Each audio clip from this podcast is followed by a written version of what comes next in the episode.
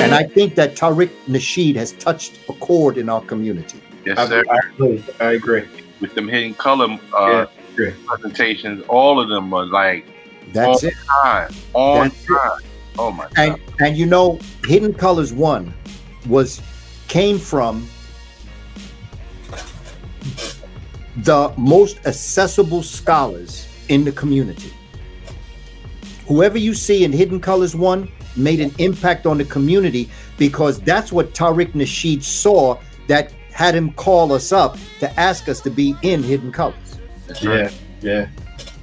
That's right.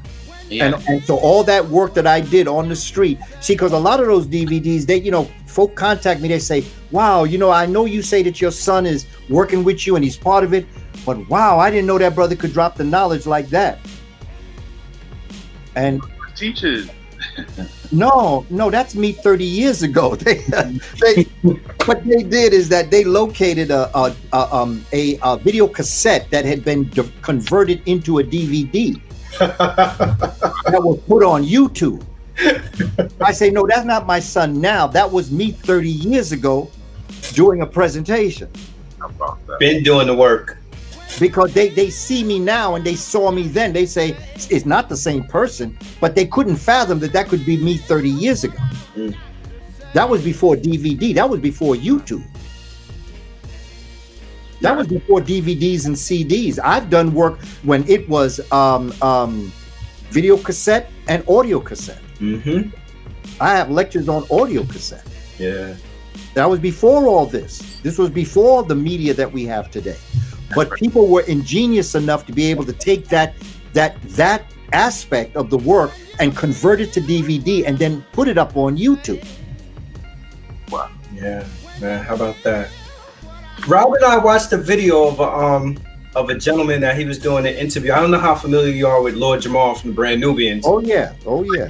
Yeah, the gentleman was doing a, um an interview with Lord Jamal, and one of the things that he talked about, about this sometime. Excuse me? Philippe Matthews. No, it wasn't Philippe Matthews. Remember the gentleman's name?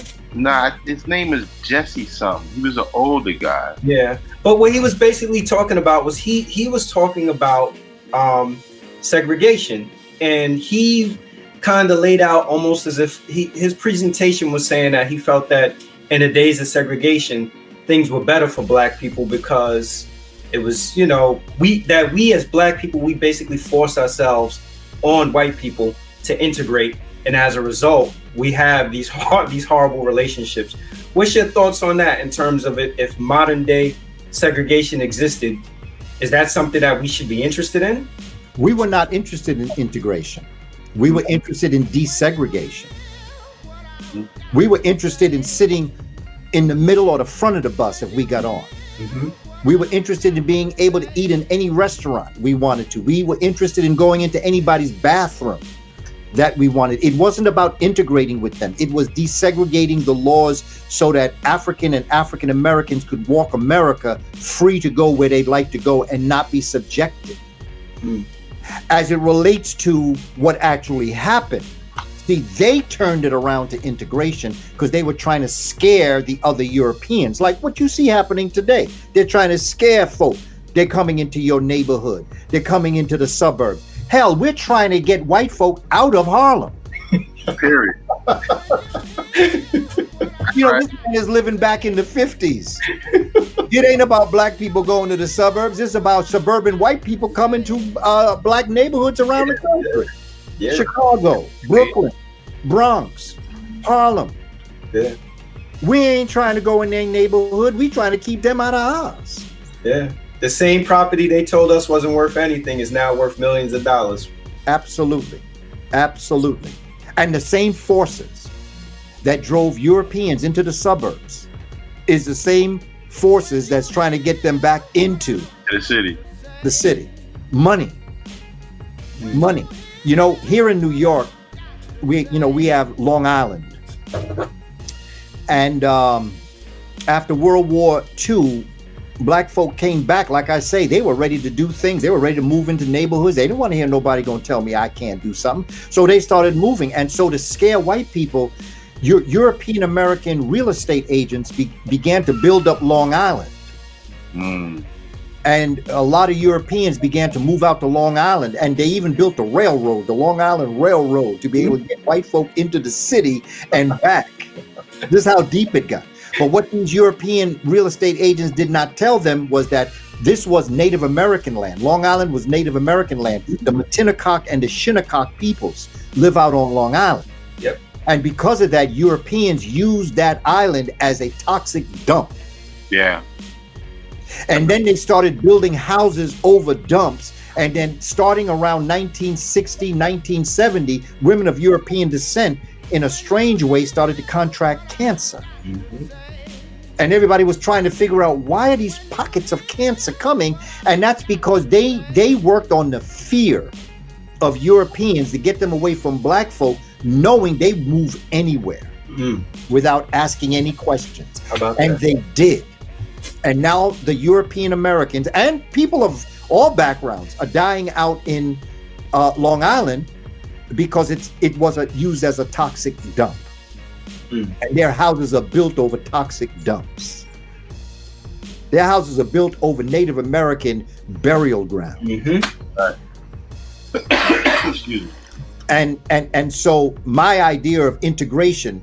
Let me tell you another story. There's a brother years back. I used to see him on the Ed Sullivan show. His name was Peg Leg Bates.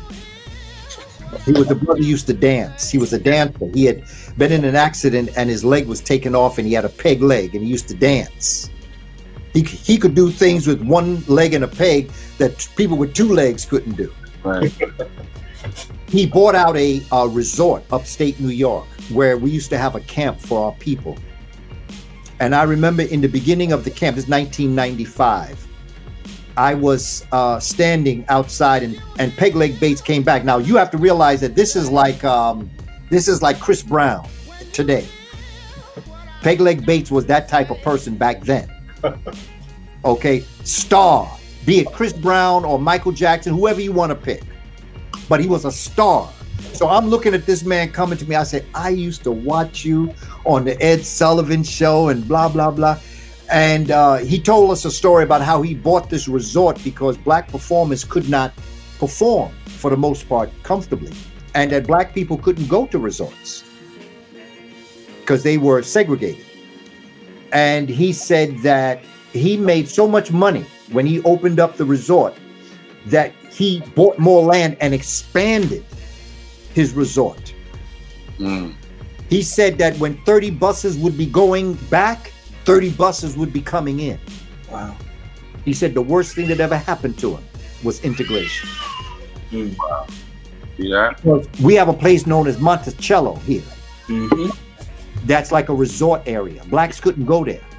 One of the first things that Monticello did was open it up for blacks to be able to go there. That took away business from Peg Leg Bates. Mm. because everybody believed that white people ice is colder than black people ice.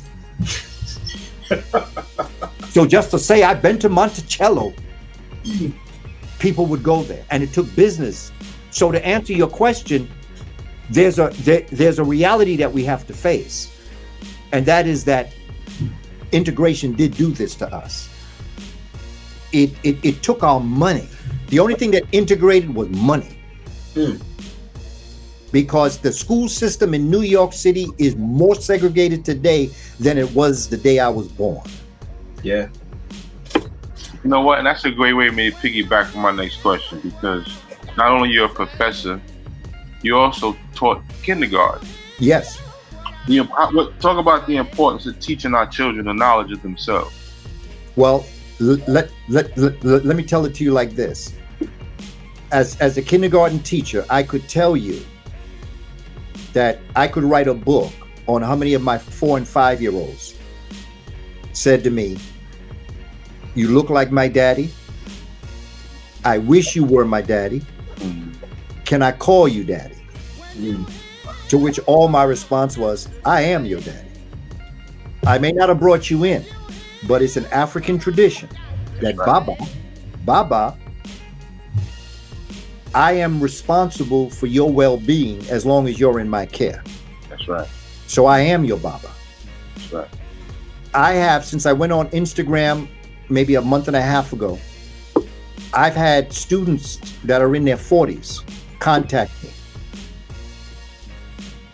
and, and remind me of what I did for them. And l- let me tell you, it wasn't anything big. It wasn't like a big uh, uh, discussion. Mhm. It was just a conversation that when they were having problems, maybe in math or language arts, I would say to them, You'll get it. It's just a matter of looking at how we can work it so that you can understand what it is that I'm saying. But you've got the potential to do it. I've had students tell me that alone gave them confidence. That's all they needed. Yeah. That, that's all they needed. But you know, I tell them that they say, "Well, what was your key to success?"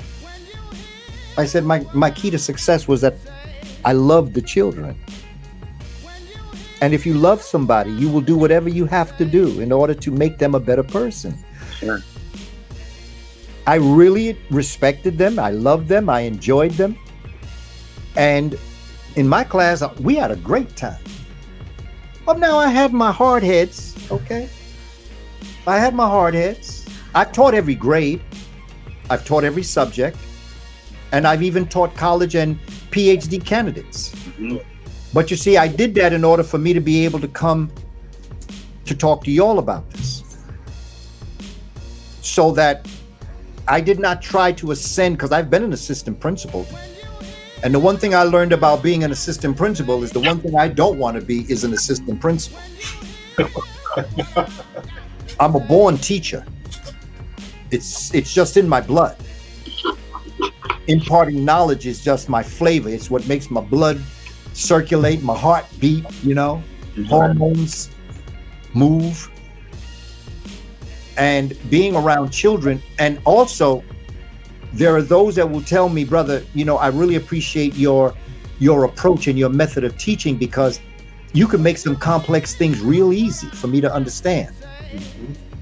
And I always tell them, well, I appreciate you thanking me, but if you really want to thank somebody, thank my kindergarten and first grade children. Hmm. Because as a teacher of five year olds, you cannot assume that that your students know what you know. So you got to break stuff down to its lowest common denominator Right. Right. and, and give it to them in a way that you can build their neuronic connections in their brain. Right. And to do that and to practice that, I used to always say, okay, now I'm going to teach about the planets. But I just can't go in there and start talking about the planets. How can I break it down? And so I had a dance. I called it the Dance of the Planets, where I would have two students, normally a male and a female. They were the son. And then I would have a student be uh, uh, uh, be um, Mercury, and then and then um, uh, Venus, uh, you know, Earth, Mars. Each one would be a planet, but because I had so many children left over, everybody else became the asteroid belt. and they would have signs Nice. of what, what planet they were. Yeah, you gotta you gotta teach you gotta teach babies in baby language, man. You gotta get them That's it.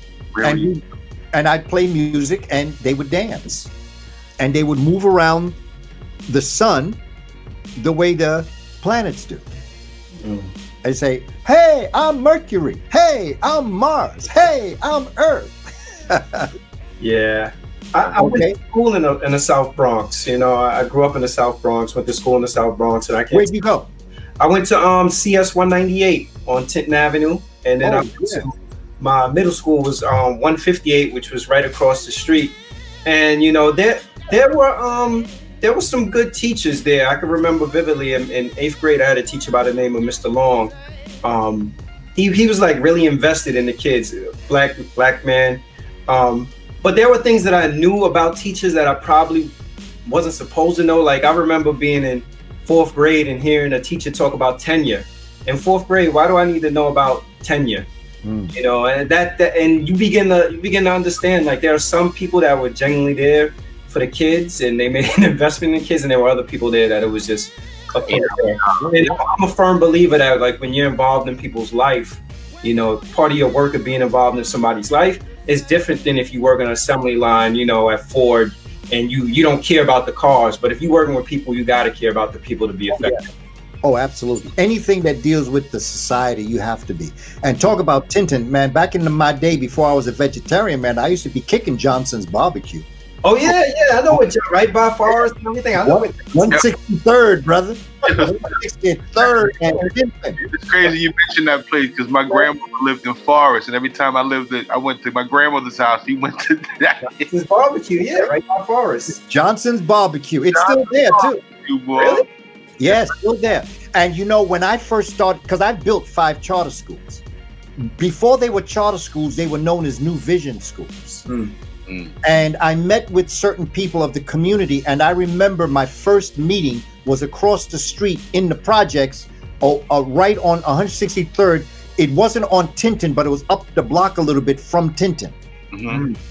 And my first meeting uh, developing the pre-charter school was right there on 163rd, right right near Tinton, but not on Tinton. And and so yeah, man, I remember the Bronx because I was in District Nine, which was like my our southern boundary was Yankee Stadium, Okay. PS one uh, CES 145, Mhm. and then our northern boundary was 181st and Webster. Mm. And then we went from Fulton over to the Harlem River. Okay. Uh, and and I remember I was an assistant, I was a teacher and an assistant principal at a school right off of Sedgwick. And I and and and, and I remember when when Kool Herc used to have his house parties. How about that? That was the that that was the beginning of the house parties. That was the beginning of DJing and emceeing, and then our brothers and sisters. Uh, and, and and some people say it, it was basically the Hispanic community, but it, it was also African American community used to take boxes and open them up, and they start doing break dancing on the corner, Yeah.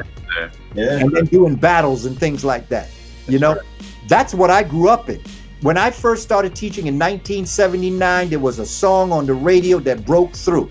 It was called Rapper's Delight. Sugar Hill Gang. The hell, Sugar Hill Gang, Gang. Yeah. uh, uh, dealing with Niles Rodgers, Good Times. Mm-hmm. Okay. I remember Abiodun of The Last Poets and Felipe Luciano. Mm-hmm. Those were the streets that we walked down. And that's why Gil Scott Heron said that the revolution would not be televised. Yeah. Because what you see happening on the street today out there with the Black Lives Matter, that's not the revolution. Nah, That's the result of the revolution. Because the revolution happens in the mind. And when you have that revolution in your mind, you start doing things that you wouldn't have done if you didn't have that revolution. And nothing can stop you. Yeah. And we're at a point right now in our history. We're never going back to the way we were before. People say, Oh, I want to go back to the way it used to be. Oh, hell no. That's what got us in this. Yeah, that's what I was gonna say. What was what was so great about how it used to be? Yeah, uh, people talk about, well, we'll go back to the good old days. Black folk ain't never had no good old days in America. Yeah. You ain't never had no good old days. And if you ain't, first of all, black folk ain't had no good days. So how could you have good old days if you ain't never had good days? Our good old days are in the future. Exactly. Our good days are in the future too. Mm-hmm. We we just like Dr. King said, we have difficult days ahead. We just got to get through this right here. That's right. I get concerned though that the whole Black Lives Matter movement is being um, co-opted. You know, it, it's once corporations get involved and it becomes a tagline. You know, all these things that are now coming to fruition, and now we see it on TV are conversations that have been had for years. But now everybody wants to be on the right side of history, so now it's become something that's popular. For me personally, I need to see the action behind it. Yeah. Well, you know, my analysis of this right here is that this has never been our movement. No, I said in Hidden Colors 1, black folk don't have a problem. White folk have a problem. Black folk problem is that white folk have a problem. what you see happening right here, we're in the middle of it because black folk are in the middle of everything that happens in America. Mm. But this ain't our problem. They they're not co-opting us. They're not taking our movement. This is their movement in the first place because they are mentally disturbed and they have to solve their family's problem. And th- there are some that have been their, their, their pineal gland has been thawed, and there's something that they realize. If you plan on being in the future, you better stop your evil ways. Mm. This what you see happening out here? I'm happy white folk out. It's about time you went out here. We inspired them to do that. We are not that movement. We we look at it that way. But psychologically, this is not our problem. We just happen to be the recipients of their problem. But the real problem is amongst white folk. And they bet they were doing this when they were in the ice mountains. Yeah, they fighting amongst each other. Look at their history. Yes. When have they never been at war? And even if they're not in a hot war, they're in a cold war. The They're always at war. But first of all, they're at war with themselves. Mhm. Because once you get take care of this in here, everything else on the outside solves its problem. Mhm. But right now, you you dealing with a, a, a- a really mentally distressed people, and they've been mentally distressed now. I would say probably seven thousand years. Hmm. Their time is up. But up. that's not what's important to me.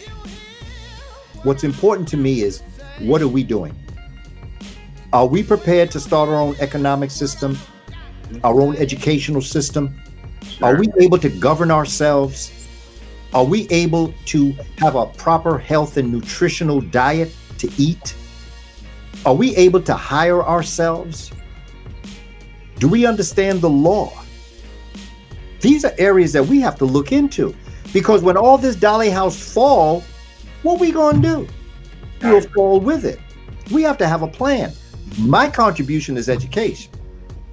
I, I try not to get into other people's paths Mm. because I'm gonna tell you something. Some folk have a problem with Dr. Ben Carson, A lot of people do. but Dr. Ben Carson told me a valuable lesson. He taught me a very, very valuable. You know, I used when I taught language arts to eighth grade students, I used to use his book Gifted Hands. Oh yeah, yeah, I'm familiar. And and I used to play classical music in the background. I used to play Beethoven because he used to play classical music when he was operating Mhm. on infants' brains, separate twins. I had an enormous amount of respect for him. I saw a TV show like it is, did an interview with Dr. Ben Carson. I was so taken back by this brother's brilliance. I used to teach his book, Gifted Hands, to the eighth grade. And Was then, Was Beethoven or more?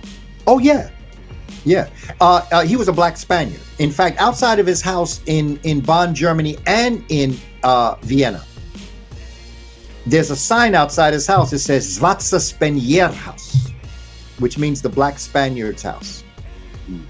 I have a whole DVD just going right in, not just Beethoven, but um, uh, Mozart's teacher was a brother named Suleiman. Goethe, G O E T H E, one of the greatest poets of Europe, was a black man. Beethoven's student, his most prominent protege, was a black man named George Bridgetower.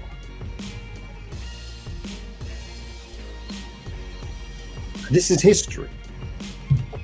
Yes, sir. Right. And hey, Let me say one more thing about Ben Carson. though. I was gonna tell you, here's my shameless plug. Because we got history calendars, 2001 Black History Here we go. That ain't shameless. That's business, brother. That's marketing. and and, and, I, I that, wish I had known that, man. I would have held up my book, Spirituality Before Religions. no, you got. Hey, look, we got time, man. If you got time, we got time. Yeah. But Yeah. yeah, let's talk about Ben Carson. Okay. Ben Carson taught me a most valuable lesson. And it goes back to what I was saying before. When Ben Carson left medicine and went into politics and then went into HUD, and when I hear him speak and talk, he taught me that an absolute genius can become an absolute fool when they get off their path. Hmm. I will always stay on my path. I have an idea about politics. That was my major in college. I have an idea about uh, spirituality, but I'm not a minister or an imam or a rabbi. Hmm. I have an idea about economics. I have two businesses, but I would not venture onto the path of economics to tell people how to do economics. I'd leave that to Dr. Boyce Watkins or George Fraser or Karen Hunter or um, or um, uh, our brother uh, Dr. Claude Anderson. Mhm. My lane is education. That's what I know. I would never go in, and he taught me. Kaba, stay in education. Don't go into someone else's lane that's better than you at what they do. Because if you're that good in education and they're that good in politics, share and learn from each other, but don't try to get on their lane and tell them how to do it. That's what Ben Carson taught me. Because everything that I ever felt for him will never be the same. Mm. If I were teaching today, I could not and would not teach his book because I wouldn't have the passion.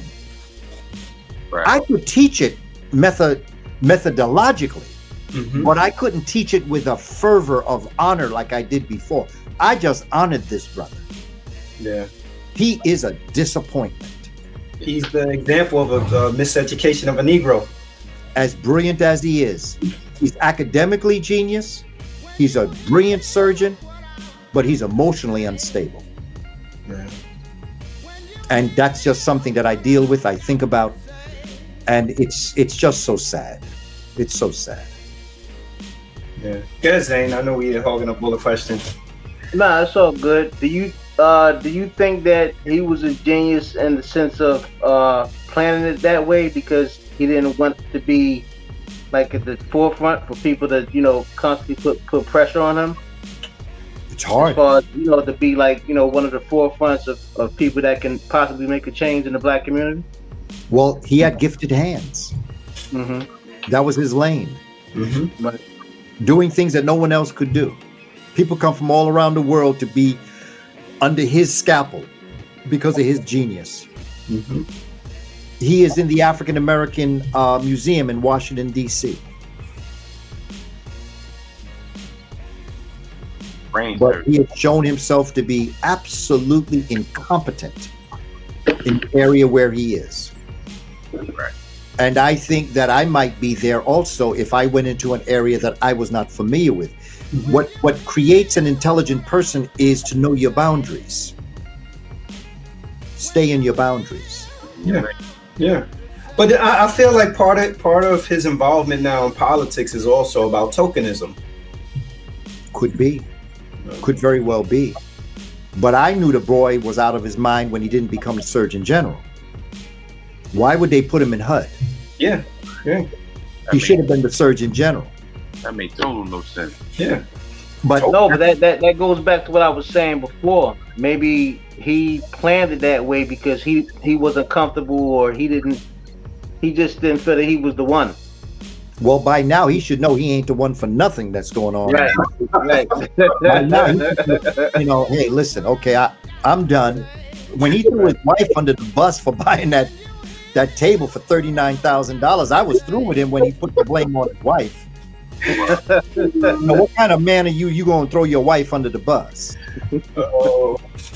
The implication of tokenism, I, I feel like honestly, it's he didn't make that choice. That choice was made for him. He was put in that position. Somebody, somebody who thought they were brilliant came along and said, "Black man, you know, esteemed black man who's known for doing one thing. Let's put him in HUD because we associate HUD.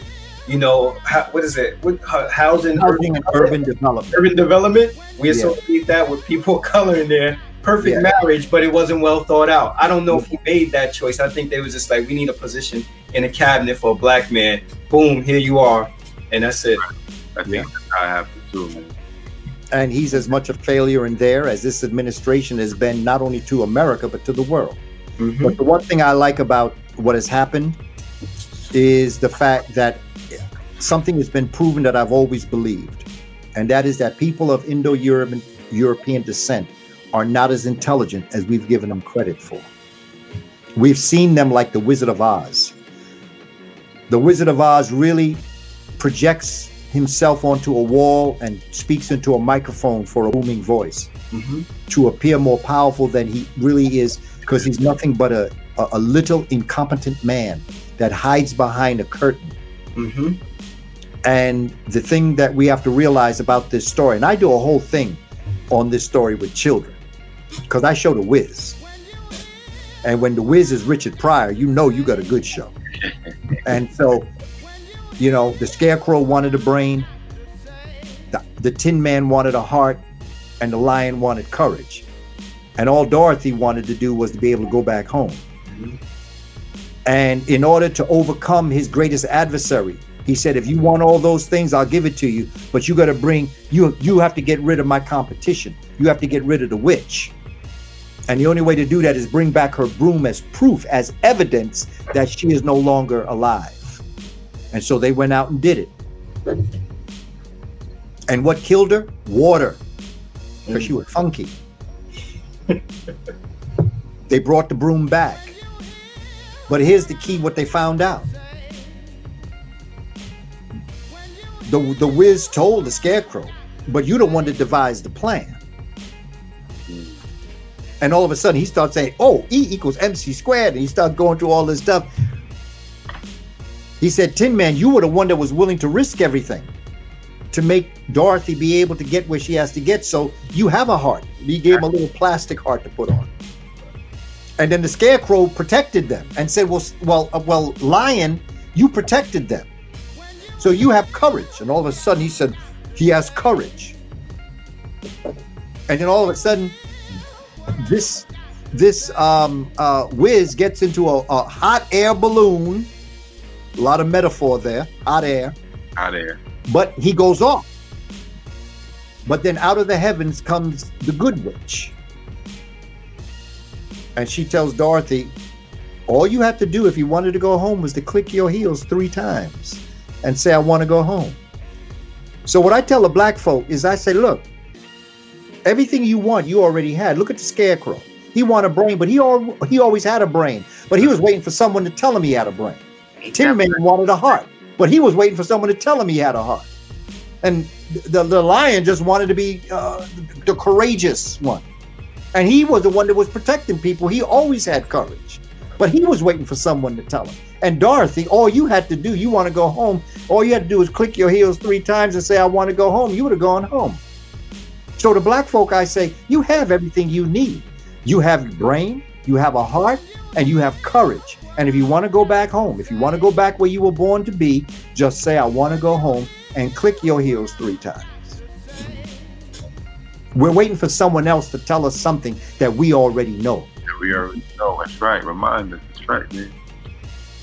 We don't need anybody to tell us anything. We don't need ministers to tell us that we're spiritual.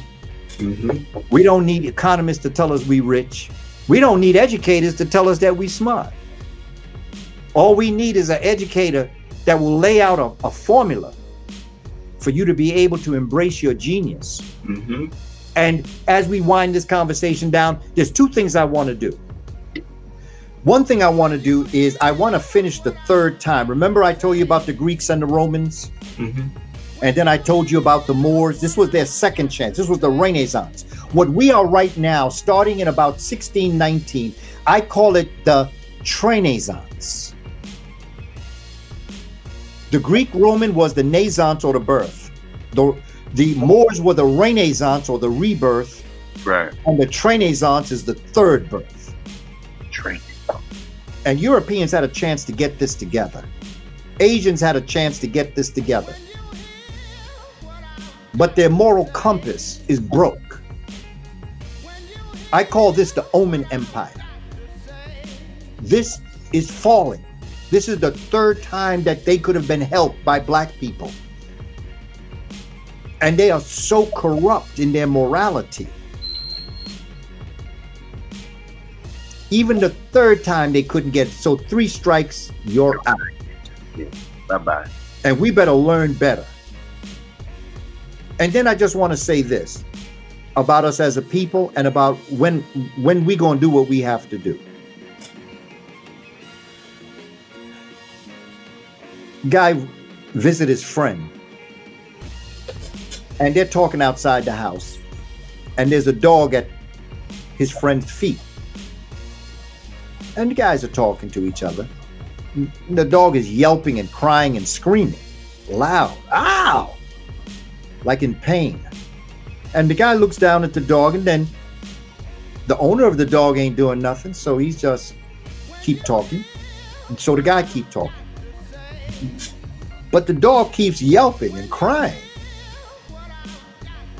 And the, the guy's looking and he sees his friend ain't doing nothing, but he's looking at the dog and and then he know he say, "Hey, Now he realized why the dog is yelping. He said, wait a minute, your dog.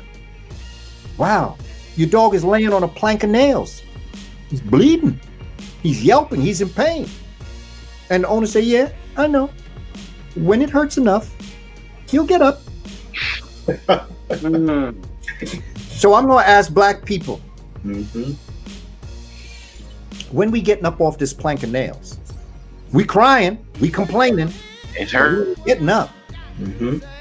When we getting up off this plank of nails? Don't get comfortable. Because you can get comfortable in pain. Mm-hmm. This is what we have to do, family. We have to realize how great we really are. And when you study your history, and like I want to tell folk, please go to my website, kabakamene.com, K A B A K A M E N E. I've got a free e course, six day e course for the book that I've published called Spirituality Before Religions, which is available on Amazon. Mm-hmm. You can get a Kindle or the hard copy. Spirituality Before Religions, but my website has a free six day e course because I'm trying to prepare the community for what this book is about to tell them. Mm. This Sunday, if you go to my um, uh, Instagram, you can register for my um, webinar I'm doing this Sunday, 8 p.m. Eastern Time, 5 p.m. Pacific Time, where I'm explaining the book. And this webinar is on the Old Kingdom and the Pyramid Text. And there's something very interesting that I'm going to talk about about the Pyramid Text as it relates to modern day religions. Mm. I also have my study guide up. Earlier, Brother Rab, you spoke about what I sent you. Mhm. Well, this is my revised study guide. It's free. Mm. It is the most valuable thing I could give the community. That's why it's free. It's 44 pages, but it's free. And it's free because I've always believed that the most important thing that you ever do should be free. Everything else has a price. But this is a priceless contribution that I'm giving to the community. Dr. Clarke used to always say when you are on your road going someplace, always create a roadmap because you may not get to your destination. But if your roadmap is done properly, those that come behind you can complete your journey. This study guide is my roadmap of how I would teach, what I would teach, the books that I use to teach, Right. the pages that I give you to study the African presence in America, the African presence in Europe, the origin of life in Africa, the origins of Africans in Asia, melanin, spirituality, the Dogon. All of that is right there. The books are there, the pages are there, but more importantly, it's broken down into ways that you can study it. And so that's at kabakamene.com. Yeah. Dr. Kaba, before you leave, give us your Instagram also. Instagram is Kaba Kamene. Kaba Kamene. K A B A K A M E N E. Thanks. Well, we appreciate you giving us it, you know, this time tonight. Oh, no doubt. No doubt. Did y'all record this, by the way? Yes. Sure. Oh, good, good, good. Because I see it's live, but Yeah. but but I'm, I'm I'm looking. I'm trying to figure out where the. Uh, okay, yeah, that's good, brother. And and please, you know, know that that I just appreciate what y'all are doing. Thank you. That means a lot coming from you. Believe me, we are looking forward to this discussion. Oh, to man. for a long. I've been looking forward to meeting you for a long time. Anyway, okay, okay. Well, much respect for what you're doing. I appreciate You know, Thank very much. Well, you know, like I'll end my part with this. Another story about John Henrik Clarke. Mhm. Uh, when I was in my late uh, teens and early 20s, same time I'm talking to him, getting close to him. There, you know, there was one day we were on the train. We had come from someplace that he was doing a presentation, and I'd gone with him, carry his bags, and give him what he needed. And I, you know, I said to him, you know, you know, Dr. Clarke, I, I could never repay you for what you've done for me. And he smiled, you know, sarcastically. And he looked at me out the corner of his eye. He said, I know you can't pay me. You ain't got that much money. but he said, the way you can repay me is to do for others what I've done for you. That's right. Okay. Each What we're teach- doing here is my ability my my chance to thank Dr. Clarke for what he did for me. Mhm. And at the same time, charge y'all. Give you a charge. I'm a teacher, got to give you homework. hmm Your homework is to do for others as I've done for you. Yes, sir. Pass the baton to the next generation. Yeah. And to do that, all you got to do is keep on keeping on because it ain't over till we win. Your podcast is magic for our community. They need to hear what you're saying. They need to hear the people you bring on to discuss these topics. hmm And I appreciate what you're doing, brothers. I respect you and I honor you for your integrity and for all that you do. So keep on keeping on. Shannon, Mr. Rab, and Zane, and all those that are listening, That's right.